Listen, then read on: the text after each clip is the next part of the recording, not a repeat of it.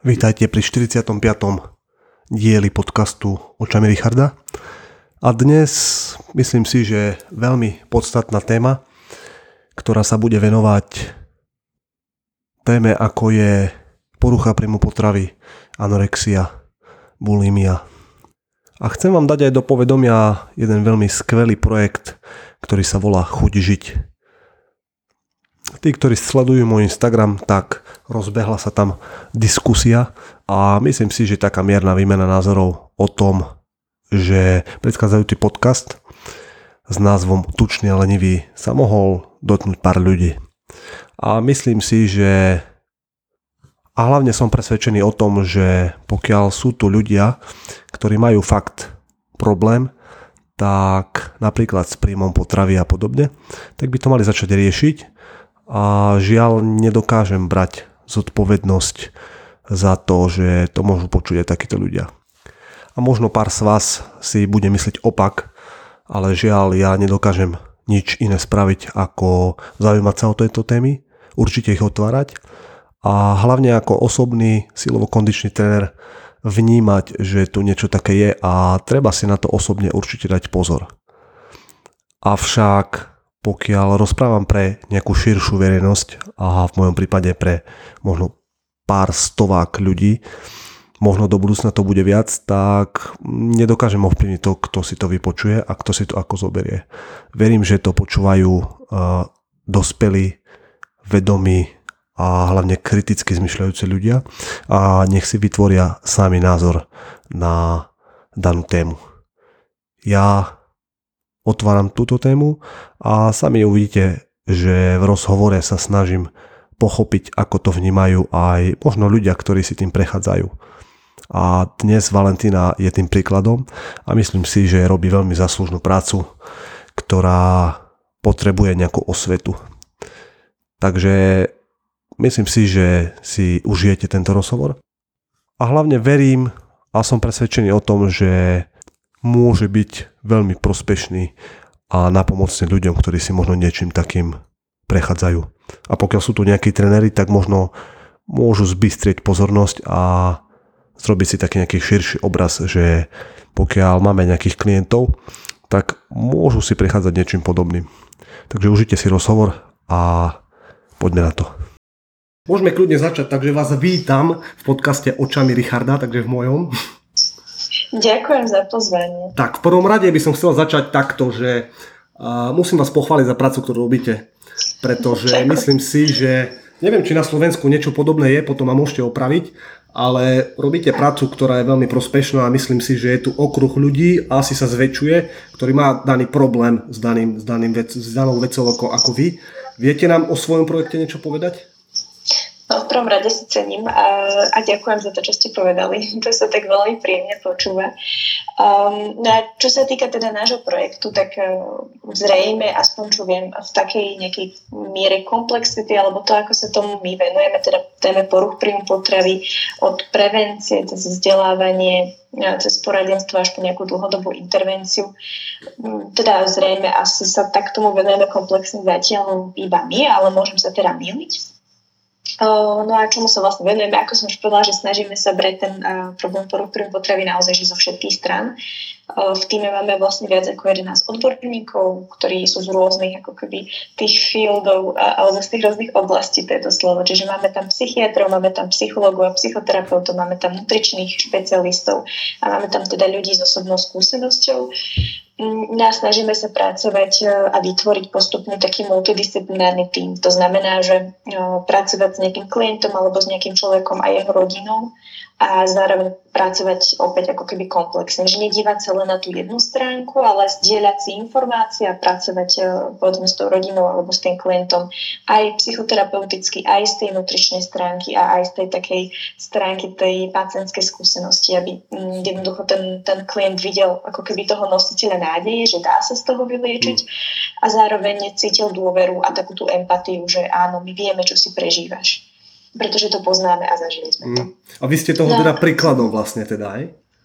Um, to je ako keby taká tá definícia toho peer konzultanta. Je to mhm. taká pozícia, uh, ktorá existuje v Holandsku, vo Veľkej Británii, v USA a funguje aj v Čechách už.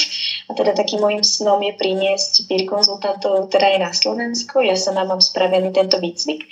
A takým úplne, že, že základom peer konzultanta, alebo čo je jeho takou úlohou, okrem toho, že môže v rámci od, týmu odborníkov pracovať s klientmi, tak je to proste to, že, že je nositeľom tej nádeje. Že proste je to človek, ktorý prešiel tým uzdravením a, a dokáže ako keby to šíriť ďalej, pretože vy vidíte, že ak som to dokázala ja, tak to dokáže ktokoľvek iný. Nie som ničím tomto výnimočná.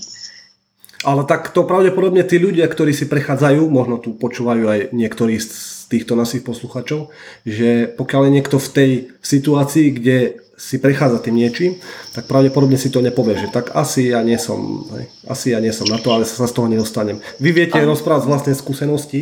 Ja by som bol veľmi rád, aby ste tak skrátka povedali, že asi čím ste si prechádzali a možno čím si prechádzajú tí ľudia. Mm-hmm. Jasne, tak uh, u mňa sa ako nejaké také tie prvé ťažkosti začali približne v nejakých ako 8 rokoch, kedy som začala cítiť pomerne silné úzkosti a, um, a taký naozaj odpor, až taký hnus uh, voči vlastnému telu. A mala som pocit a myslela som si, že mám tučné brúško, tak som si ho začala skrývať a zaťahovala som si veľmi opasok, aby mi teda to brúško nebolo vidieť.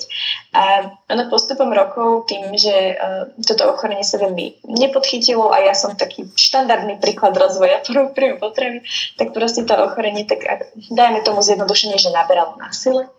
A približne v mojich 15, eh, keď som robila výkonnostnú atletiku, vlastne trénovala som behy eh, na dlhé a stredné trate a bola som aj v takom výbere na čo sa pripravovalo na majstrovstvo Európy, odkiaľ sa majú teda vyberať potom reprezentanti, tak jasné, že môjim snom bolo podávať čo maximálny výkon a, a zlepšovať sa.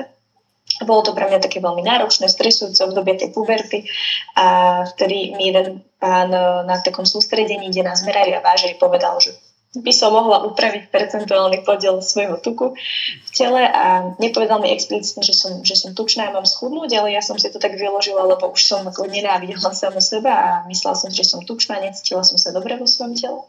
No a tak som, tak som teda začala chudnúť a vtedy to ochorenie, dá sa povedať, že tak ako prevzalo kontrolu, tam už m, mm, treba si uvedomiť, že poruchy príjmu potravy sú naozaj závažné ochorenie, ktoré presahujú na neurobiologickú úroveň, to znamená, že mm, ovplyvňujú aj naše myslenie, um, ovplyvňujú, fungujú na podobnom princípe, ako je napríklad uh, závislosť. Mm. No a potom to už malo veľmi rýchly spád ja som teda aj samozrejme výrazne schudla, ale tým, že to bola mentálna anorexia, ale veľmi som sa zmenila ako človek, ako osobnosť.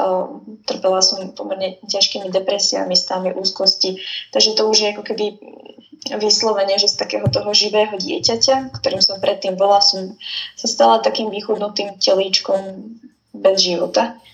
A postupne teda, keď som našla nejakú svoju motiváciu a prišla si pomerne náročným, náročným obdobím, kedy ja som totiž to sa nechcela vyliečiť, to je veľmi typické pre to ochorenie, hlavne pri mentálnej anorexii, keď už ako keby sa dostanete do štádia naozaj že hmotnosti, už ani ten mozog nepracuje úplne tak, ako keby mal tam naozaj ja som tiež mala v papieroch vlastne blúdne prežívanie, čiže už si nejak neuvedomujete si závažnosť svojho ochorenia a tak ďalej.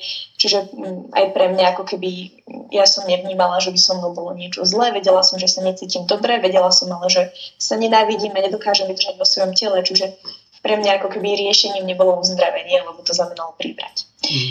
Ale vďaka Myslím, vďaka odbornej pomoci určite, vďaka psychiatričkom, vďaka lekárom, ktorých som mala okolo sebe a odborníkom a vďaka, ja tomu tak hovorím, že vďaka láske, vďaka mojej mamke a rodine a, a ľudí okolo mňa, tak som taká začínala naberať e, ten dôvod, že, že, že prečo chcem byť zdravá a, a to uvedomenie potom našťastie prišlo a našla som motiváciu.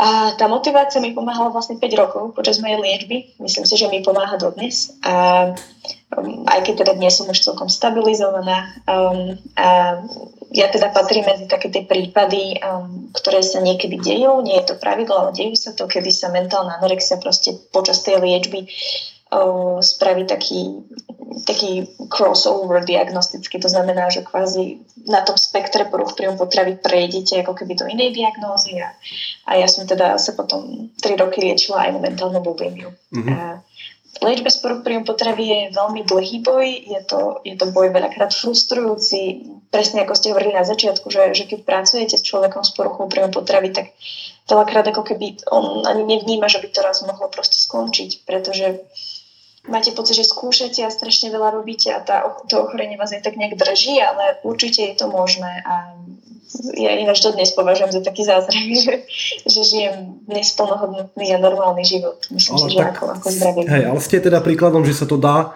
ale mne sa veľmi páčilo, že ste rozprávali, ono tam je v podstate nejaká taká určitá forma frustrácie, keď fakt človek má pocit, že robí všetko preto, ale nevidí nejaké, nejaké to svetlo na konci tunela, lebo osobný, som osobný tréner a vidím častokrát, že sa to stáva, ale otázka znie, že kde je tá hranica rozlišiť človeka, ktorý má fakt ten proste príjem, hej, proste teda tú poruchu, a kde je tá hranica medzi tým, kde si človek proste len možno namýšľa, že tam má. Lebo podľa mňa je veľmi tenká hranica, kedy rozlišiť, že fakt človek už je, má tu nejakú psychickú poruchu a tieto veci, čo rozprávate, a človek, ktorý možno len, len nechce.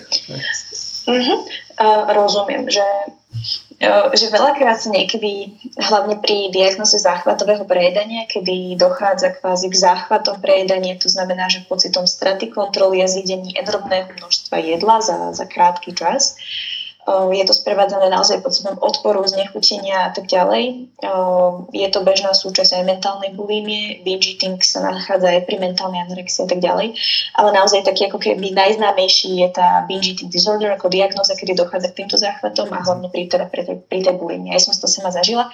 No a práve tento, tento jav je podľa mňa veľakrát spájaný so slabou vôľou, um, prípadne Vyskytuje sa takisto ľudia so záchvatovým prejedaním približne v 30 až 50 prípadov sú obézni. Mm-hmm. A veľakrát, čo sa aj nám stáva, je, že prídu k lekárovi a lekár vyhodnotí, že sú obézni, tak ich pošle schudnúť. Ale to je veľký problém, pretože liečba záchvatového prejedania, liečba z poruch príjmu potravy nikdy nekoreluje s tým, že človek môže schudnúť, pretože on sa snaží schudnúť. Je to veľakrát taký kruh tých reštriktívnych diét a následného ako keby toho prelomenia. Treba si uvedomiť, že záchvaty prejedenia nie sú o silnej vôli. Pri ľudia s mentálnou bulimiou alebo pri, so záchvatovým prejedaním majú vyššiu senzitivitu na jedlo. To znamená, že ich mozog a to, ako dopamín funguje v mozgu, nemusíme ísť do hĺbky, ale jednoducho uh, má potrebu okamžitej odmeny preto dochádza k tým záchvatom prejedenia, keď si to porovnáme s mentálnou anorexiou, tam ten mozog má nízku senzitivitu na jedlo. Jedlo je veľakrát spájané s takým odporom, negatívnymi emóciami a preto ako keby povedzme, ten človek s anorexiou má tendenciu sústrediť sa na tie také ako keby dlhodobé ciele a preto aj tak proste dokáže schudnúť. No. Um, a rovnako, keď máme človeka so záchvatovým prejedaním, jednoducho my najskôr potrebujeme uzdraviť toto ochorenie, záchvatové prejedanie, vzťah s jedlom, normalizovať ten príjem a veľakrát, keď sa ako keby utlmia a normalizujú tie záchvaty prejedenia, dojde aj k nejakému miernemu poklesu hmotnosti, mm. môže, nemusí, ale uh, naozaj, že um, nie je to o tom, že človek má slabú vôľu. A ja som si to strašne dlho vyčítala, že proste prečo sa prejedám, prečo to neviem zastaviť. A musela som si uvedomiť, že ja nemôžem ísť do reštrikcie a že to nie je proste o tej, že mám slabú voľu, ale je to o tom, že, že ten mozog je takto nastavený a potrebujeme to urovnať. Um, kedy sa, ale, kde je tá hranica medzi nejakým, že snahou o zdravé stravovanie a, a už je to porucha, alebo je to porucha príjmu potravy? Je to ako keby že jasné, že je v poriadku, keď sa chcú ľudia zdravo stravovať. Na tom absolútne nie je zlé, je to, je, je to super, ale pokiaľ napríklad už sa zamýšľame veľa, alebo pokiaľ naše myšlienky na jedlo, na to, ako vyzeráme, na to, čo budeme jesť, koľko to má kalórií a kedy to budeme jesť, ako už okupujú našu myseľ, to už je podľa mňa problém. Mm-hmm. Že pokiaľ si prestaneme sladiť kávu, OK, tak si prestaneme sladiť kávu.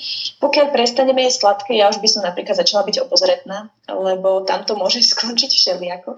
Um, osobne si myslím, a čo sa snažíme viesť ako aj my ľudí, ktorí už majú nejaký narušený vzťah s jedlom, je ako keby ten balans a, a takéto počúvanie hladu, sítosti a zase taká, tá, taký ten racionálny pohľad na tú, na tú stravu. A keď sa ešte vrátim, pardon, že skáčem tak hore dole, ale že keď sa ešte vrátim eh, k tej hranici, ak sa napríklad, ak si nevieme dať koláč na vlastnej oslave, um, pokiaľ sa nevieme nájsť v reštaurácii, lebo sa bojím, že to má veľa kalórií a že mi to nesadne do makier. Osobne si myslím, že to už sme za tou hranicou, mm. kedy nás jedlo obmedzuje v našom bežnom živote.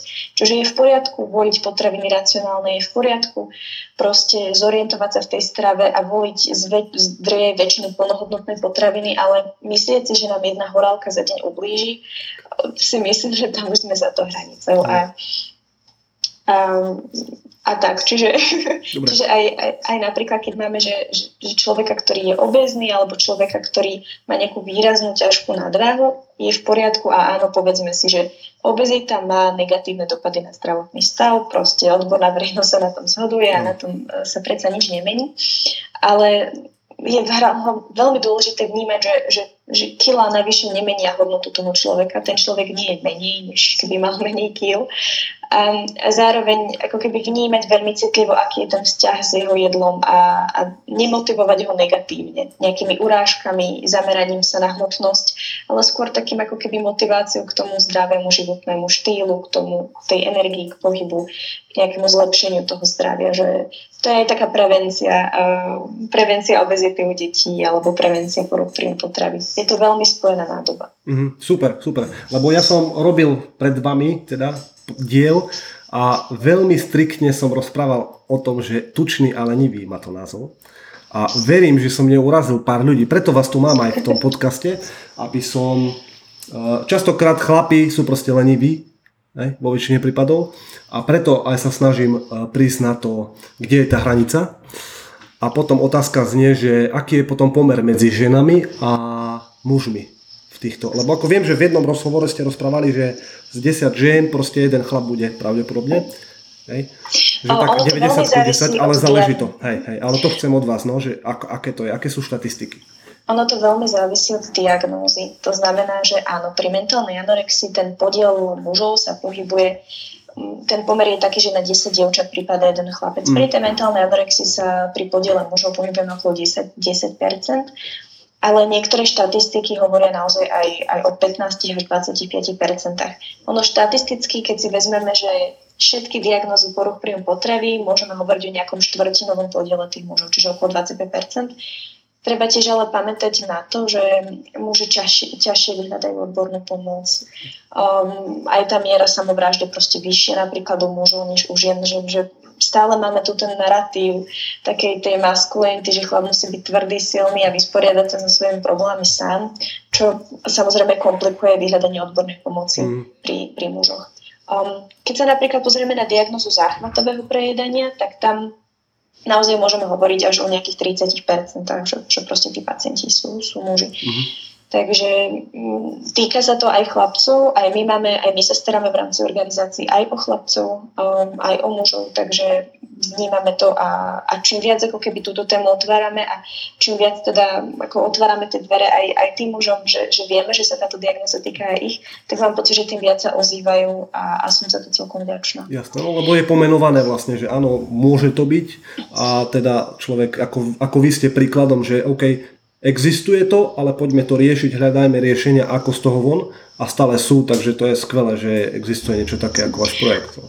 Áno, a ďakujeme teda. A, a čo sa týka tej lenivosti, že, že ja nie som obezitológ, ja, napríklad my nepracujeme s, s klientmi s obezitou, čiže túto som veľmi na tenkom mladí a netrúfam si do toho úplne hovoriť, mm-hmm. ale samozrejme, že, že ľudia sú v určitej miere aj pohodlní a, a je zrejme bežné, že sa aj vy ako tréner o, proste stretávate aj o, s, takou, s takouto lenivosťou. Na druhej strane, k čomu sa môžem aspoň vyjadriť, je práve tá komunikácia. Tak. Automaticky, keď máme klienta, ktorý napríklad má nadváhu alebo má obezitu, je to pre nás rizikový faktor rozvoja poruch príjmu potravy.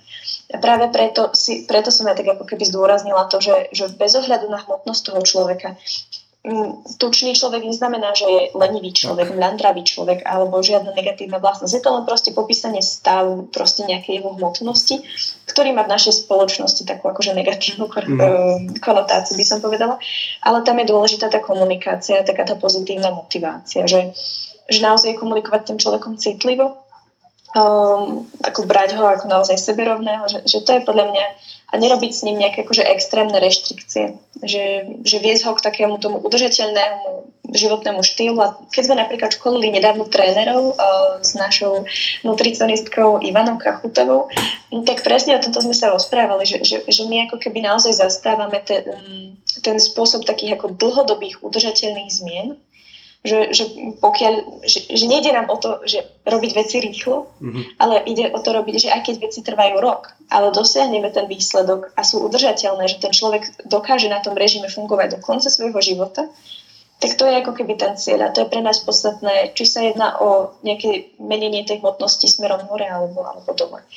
Takže netrúfam si povedať, ako klienta motivovať, ako trénovať teda um, obezných uh, klientov, lebo v tom sa absolútne nevyznám, ale tak ako keby naozaj, že jedna zo zásad tej prevencie a takého ľudského prístupu je proste citlivá komunikácia, empatická komunikácia a pozitívna motivácia, ktorá nie je zameraná na hmotnosť. Mm-hmm. A také, že, že tvoj život sa lepší, zmení k lepšiemu, keď schudneš, um, ale skôr ako keby pozitívna motivácia, že budeš sa ty cítiť lepšie ale vedenie k tomu, že ako keby tá hmotnosť nemení nejakú osobnosť alebo nejakú hodnotu, ktorý ten človek má pre druhých, pre seba alebo pre spoločnosť. Super. Som veľmi rád, že ste to povedali, pretože ja sám som mal skúsenosť takú, že som pribral určitú dobu a presne som o tom aj rozprával, že vlastne tú hodnotu človek asi vtedy vníma trochu inak, lebo proste pokiaľ som pribratejší, tak samozrejme pozerám sa sám na seba trochu inak ako pokiaľ mám, Ale... ako som super, ako keď som mám akože dobrú formu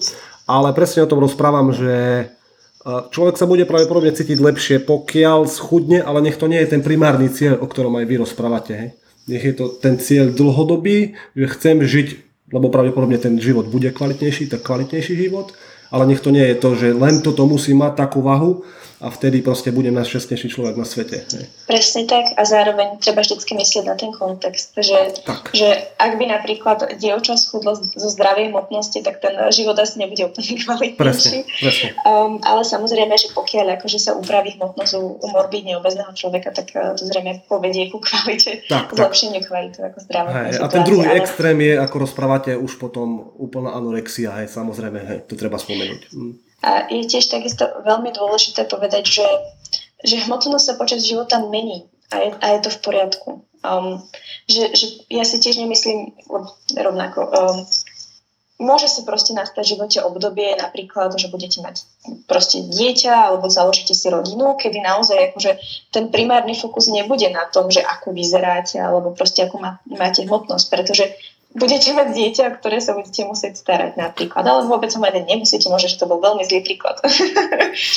um, takže Uh, ale napríklad uh, týka sa to aj veľa ma- mamičiek na materskej, ktoré, ktoré napríklad naozaj veľakrát trpia tým, že tá váha išla hore a že jednoducho ju nedokázali v pomerne krátkom čase zhodiť.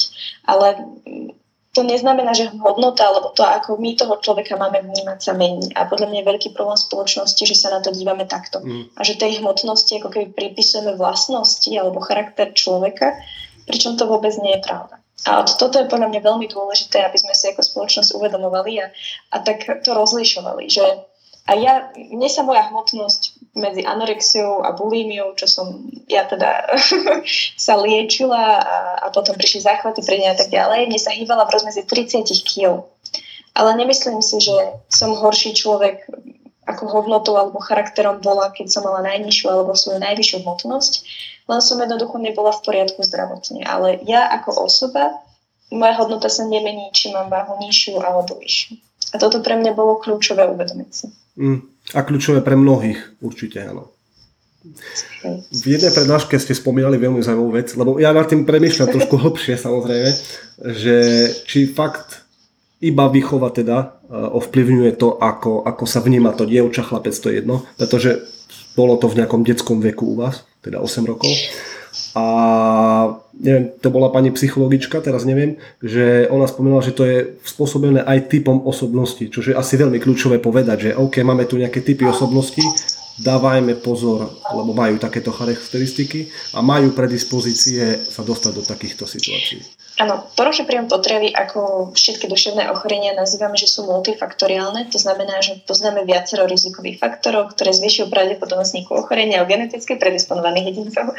to znamená, že um, um, tu musím ešte veľmi povedať, že, že že rodina alebo výchova nie je jediný dôvod, prečo porucha príjmu potravy sa rozvinie u človeka. Rodina nie je zodpovedná za to, že povedzme dieťa má anorexiu alebo bulímiu. Samozrejme, že nejaké vzorce v rodine od, od nejakej vzťahovej väzby alebo od nejakých vzťahov v rodine alebo od tlaku, od, povedzme od rodičov na dieťa, áno, môžu byť rizikovým faktorom ale rodičia absolútne nie sú jediní viníci a ja vždycky akože hovorím, že tá rodina je aj taká veľakrát kľúčová v liečbe, pokiaľ to zázemie ako keby je dobré. Čiže je, vždycky tam je nejaká genetická predispozícia. Sú tam také, že osobnostné črty, nie je to úplne typ osobnosti, ale uh, sú to nejaké charakterové črty, ako je napríklad perfekcionizmus pri mentálnej anorexii, taká, že níz, taká negatívna afektivita, to znamená také pre, silné prežívanie negatívnych emócií. Um, je to napríklad taká zvýšená úzkostlivosť, veľmi nízke sebavedomie, taký záporný vzťah voči samému sebe. Um, hovoríme o tzv. že low novelty seeking, čiže to znamená, že, že človek nemá potrebu ako keby vyhľadávať nejaké nové zážitky, je skôr taký režimový, sú tam osedy črty. Pri tej bulimi a záchvatom prejedaní zase viac môžeme hovoriť o nejakom, nejakej impulzívnosti, takej, uh, teda tej impulzivite, um, o takej potrebe okamžitej odmeny. Možno, že zaujímavá vec je, že ľudia, ktorí sa prejedajú v bežnom živote, že nemusia mať že záchvatové prejedanie a, a nemusia mať len diagnózu, ale ktorí sa proste prejedajú, tak je vyššia pravdepodobnosť, že budú užívať nejakú návykovú látku, ako je alkohol alebo tabak um, než, než ľudia, ktorí to nerobia. A to je opäť mhm. spojené, ako keby je to prepojené s tou mentálnou bulimiou, že pri mentálnej bulimii sú tam aj také tie závislostné črty niektoré, môže tam dochádzať k zneužívaniu nejakých návykových látok a tak ďalej. Tak ďalej. Takže toto je tiež taká skupinka uh, nejakých, nejakých rizikových faktorov. No a potom ako keby hovoríme o nejakých psychologických, uh, kultúrnych aspektoch, to znamená, že uh, ako fungujú naše vzťahy, či sme si nezažili nejakú traumu, alebo to, či máme v živote nejaký tlak na výkon, tlak na štihlosť, tlak na krásu, nejaké porovnávanie v tom v rodine alebo v okolí. Keď trénujeme, tak v športe samozrejme ten tlak na výkon a na to, ako vyzeráme, stúpa, čiže tam zase stúpa aj riziko.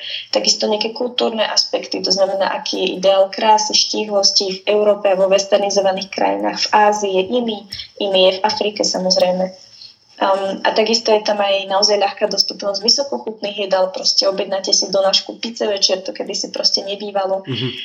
To, ako sa menia naše štandardy jedenia, jeme rýchlo, proste nesústredenie um, zabúdame na také spoločné stolovanie. Toto všetko sú ako keby také, také tie pucle v tej mozaike, ano. ktoré do seba ako keby zapadnú a, a tá porucha príjmu potravy zvyčajne prepukne v nejakom takom náročnejšom, psychicky náročnejšom, stresujúcom mm. období. Veľakrát je to teda tá puberta, ale, ale môže to byť ako keby to časovanie aj, aj po puberte, aj v dospelosti. Mm. Alebo teda naozaj v nízkom, alebo teda čerstvom detstve, dajme to tak, alebo proste aj naše lekárky, ktoré sú s nami v týme, majú pacientov, aj ktorí majú 8 rokov. O najmladšom pacientovi, o ktorom som teda počula, bol 6-ročný chlapček s mentálnou anorexiou. Mm. Máte štatistiky, že je tam aj pár dospelých, alebo fakt štatisticky je to proste od veku od 8 do 20? a ostatok veľmi zriedkavo je proste, ja neviem, 40 rokov, 50 rokov, lebo možno aj to asi existuje. Mm, akože neviem vám takto vysypať, že úplne, mm. že teraz presné štatistiky, Jasné, ale, ale skúsenosť eh, nejakú vašu? Ale my sami pracujeme s dospelými klientmi, keď hovorím o dospelých klientoch, tak sú to aj že po 30 po 40 Aj teraz vlastne máme v jednom programe 54-ročnú pani, ktorá proste si celý život eh, s tým ochorením prechádza a bojuje. Mm-hmm. Um, Viem vám ináč dohľadať štatistiku, že, že koľko ľudí po 50 má poruchu príjmu potravy. Není to úplne malé číslo, ale samozrejme, ako keby tá štandardná doba vypuknutia, vypuknutia toho ochorenia pri mentálnej anorexii je tá, ako keby to tínedžerstvo, tá puberta. Pri mentálnej bulimi je to okolo tých 17-18 rokov, pri záchvatovom priedaní je to taká tá skorá dospelosť okolo tých 20-24 rokov ale nemá to akože presnú podmienku. Určite to ochorenie je vo vás len ako keby čaká, či vypukne. A niekedy môže vypuknúť a ťahať sa s vami celý život a niekedy proste príde ten jeho onset trošku neskôr. Áno, áno. A potom to väčšinou býva asi pri nejakých stresových situáciách, pokiaľ nám zomrie niekto blízky a, a takéto. To už napríklad hovoríme o tom spúšťači, že pre okay. je ten spúšťač ako keby taká tá vetička, pre niekoho je ten spúšťač proste nejaká udalosť, ktorá sa stane, ale zvyčajne áno, je to pri nejakom období, ako bol napríklad lockdown. Um, proste pandémia spôsobila 25 až 30 percentný nárast ochorení poruch príjmu potravy v porovnaní s predpandemickými trendami. Čiže akože enormne vysoké číslo, že na poruchu príjmu potravy sa môžeme niekedy pozrieť aj ako na nejaký taký copingový mechanizmus. Ako na, že tí geneticky predisponovaní jedinci využívajú, alebo proste majú tak ako niekto proste inklinuje ku alkoholu, tak tá úzkosť je pri poruchách príjmu potravy uvoľňovaná hľadovaním alebo prejedaním, že je to nejaký ako spôsob, ako my zvládame náročné situácie, ktoré my nevieme iný spôsob spracovať. Mm-hmm. Vlastne nejaké obranné mechanizmy voči tým podnetom, ktoré sú v našom okolí, dá sa povedať. Môžeme to tak nazvať, ale sú veľmi nezdravé. Mm, jasné. Uh, jedna taká vec ešte, ktorá ma napadá, je, že ako to vníma potom tá rodina, čo môže spraviť pre toho daného človeka. Lebo pravdepodobne to veľmi ovplyvní tú rodinu. Veľmi, veľmi to ovplyvní tú rodinu. Um, my máme teda skúsenosť, že rodinu to môže veľmi spojiť, ale môže ju to aj veľmi odsudziť. Um, tá rodina primárne reaguje úzkosťou, to ochorenie, strach a tá hrozná úzkosť je v tom dieťati a enormná úzkosť je aj v tej rodine. Tá rodina sa napríklad môže prispôsobovať tomu ochoreniu, čo je taký ako keby bežný znak, že predstavte si, že dieťa povie, že mami, ja nebudem to meso, tak rodina povie, dobre, tak si aspoň šalát a zrazu si ani neuvedomíte a celá rodina sa točí okolo jedla, od toho, čo sa bude kupovať, kedy sa bude jesť, okolo úzkosti toho dieťaťa a tak ďalej a tak ďalej. Takže to, tá rodina sa tak ako keby prispôsobuje ale je hrozne bezradná. Oni nevedia kvázi, že čo majú robiť, čo sa s tým dieťaťom deje. Um, veľakrát je tam prítomná taká fáza toho popierania. A musím úprimne povedať, že najťažšie sa pracuje s deťmi, ktorých rodičia popierajú ten stav a naozaj sme sa stretli aj so situáciami, kedy malo dieťa, že už vážnu podvýživu, naozaj, že vážnu. A, a, a rodičia napriek tomu, že boli upozorňovaní, ako keby nemali potrebu vyhľadať pomoc. Mm um, čo už je proste vážny stav. Ale my sa z veľkej miery naozaj stretávame s rodičmi, ktorí chcú pomôcť, len nevedia ako. A my vlastne to, čo robíme, snažíme sa ako keby vysvetliť, prečo sa to stalo. Rodičia veľakrát cítia veľmi silné výčitky, že oni sú za to vinní. A toto sa snažíme trošku ako keby tak vyvrátiť a posilniť tých rodičov, aby dokázali tomu dieťaťu čo najviac pomôcť.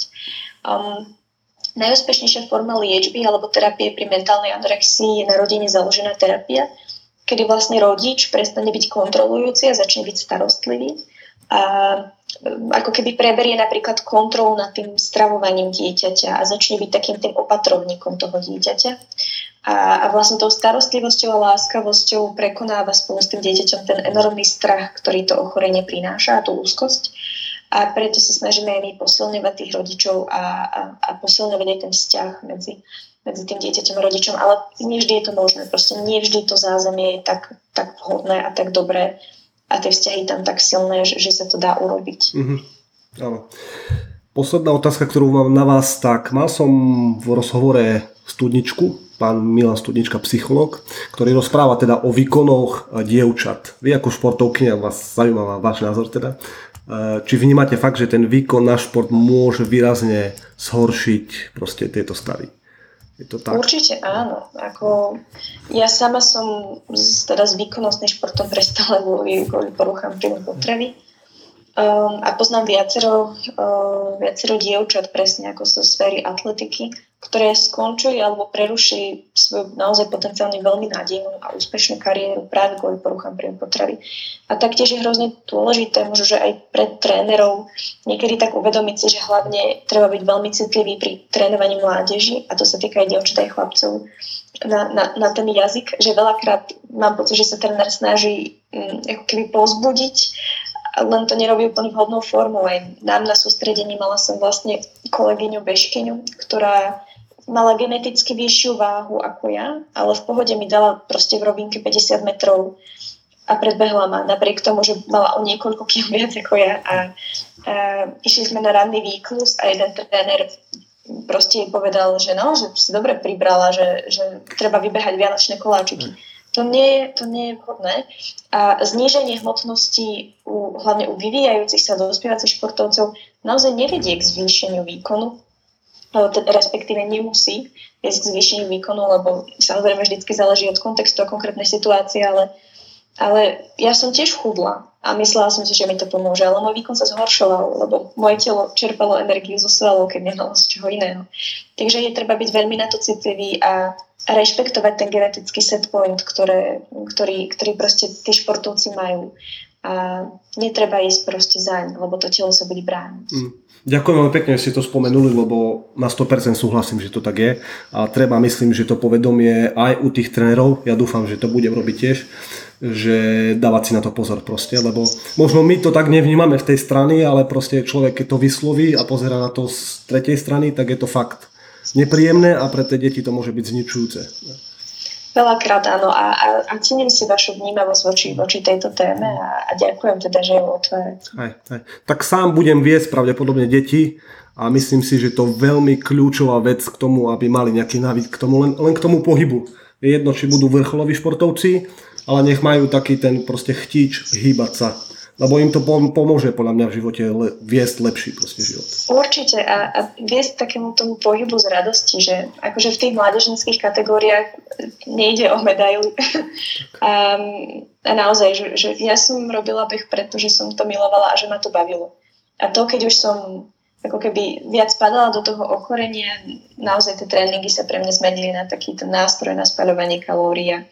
Ja som dlho potom nebehávala, lebo vždy, keď som behala, tak som len myslela na to, aby som išla ďalej a rýchlejšie, aby som viac spárila a, a mne to zobralo kvázi tú radosť toho behu. A, a dnes konečne behám proste, pretože to milujem. A, a to je podľa mňa aj k čomu by sa tie detská naozaj že mali viesť, aby, aby si vybrali šport, ktorý ich baví, aby ich ten pohyb bavil, lebo ten pohyb je fajn a patrí k tomu životu, a, ale že netreba sa možno naháňať za nejakými cieľmi, pokiaľ proste to nechceme robiť ako tak. v našej kariére. Tak, tak, pokiaľ tam nie sú fakt, že genetické ambície, lebo dosiahnuť nejaký pekný výkon a prekonávať sa je super, ale nesmie to mať tú proste cenu fakt toho zdravia, či už psychického alebo fyzického. A to, toto je veľmi dôležité a veľmi pekne ste to povedali. Môžete spomenúť nakoniec ešte vlastne linku, ktorú ste založili, lebo teraz je to predpokladám, že nové, novinka, tak ľudia možno, ktorí počúvajú a možno majú pocit, že majú ten problém, tak môžu kontaktovať vás, ale povedzte vy sami o tom. Určite, tak vlastne založili sme koncom septembra, respektíve spustili bezplatnú linku pomoci chučiť. Je to číslo 0800 221 080. Je to linka bezplatná, funguje 5 krát do týždňa, čiže počas pracovných dní, pondelok, útorok medzi 2. po obede a 8. večer a stredu, štvrtok, piatok medzi 10. a 16. hodinou. A môžu tam naozaj e, volať ľudia, ktorí sa vám potrebujú poradiť v témach poru, príjmu potravy, seba prijatia, proste vzťahu s jedlom. Alebo napríklad aj keď si vypočujú nepríjemné komentáre, nazveme to teda body shaming na, na seba, na svoje telo a, a nevedia to proste nejak uchopiť, spracovať, trápi ich to, bolí ich to, tak aj o tom vlastne, aby neboli v tých situáciách sami. A rovnako aj keď sa už napríklad trápia s poruchou príjmu potravy, alebo len majú pocit, že už zašli za tú hranicu, prípadne majú rodinného príslušníka, kamaráta, niekoho v okolí, komu chcú pomôcť. To sú všetko témy, s ktorými sa na nás môžu obrátiť a na našej linke pracuje skvelá psychologička, ktorá má veľa skúseností a s klientmi s poruchami príjmu potravy a s poradenstvom, tak e, ona sa o nich postará. Skvelé, skvelé, super. Ja len odporúčam a všetkých, ktorí vás ešte nesledujú, tak jednoznačne. Vy ste na Instagrame, predpokladám, ako chuť žiť Áno, áno. Tak. Hej. A ste ešte niekde, kde vás vie človek dohľadať? Facebook alebo neviem, stránka nejaká webová? O, áno, máme web stránku foodjit.sk a Facebook o, rovnako foodjit.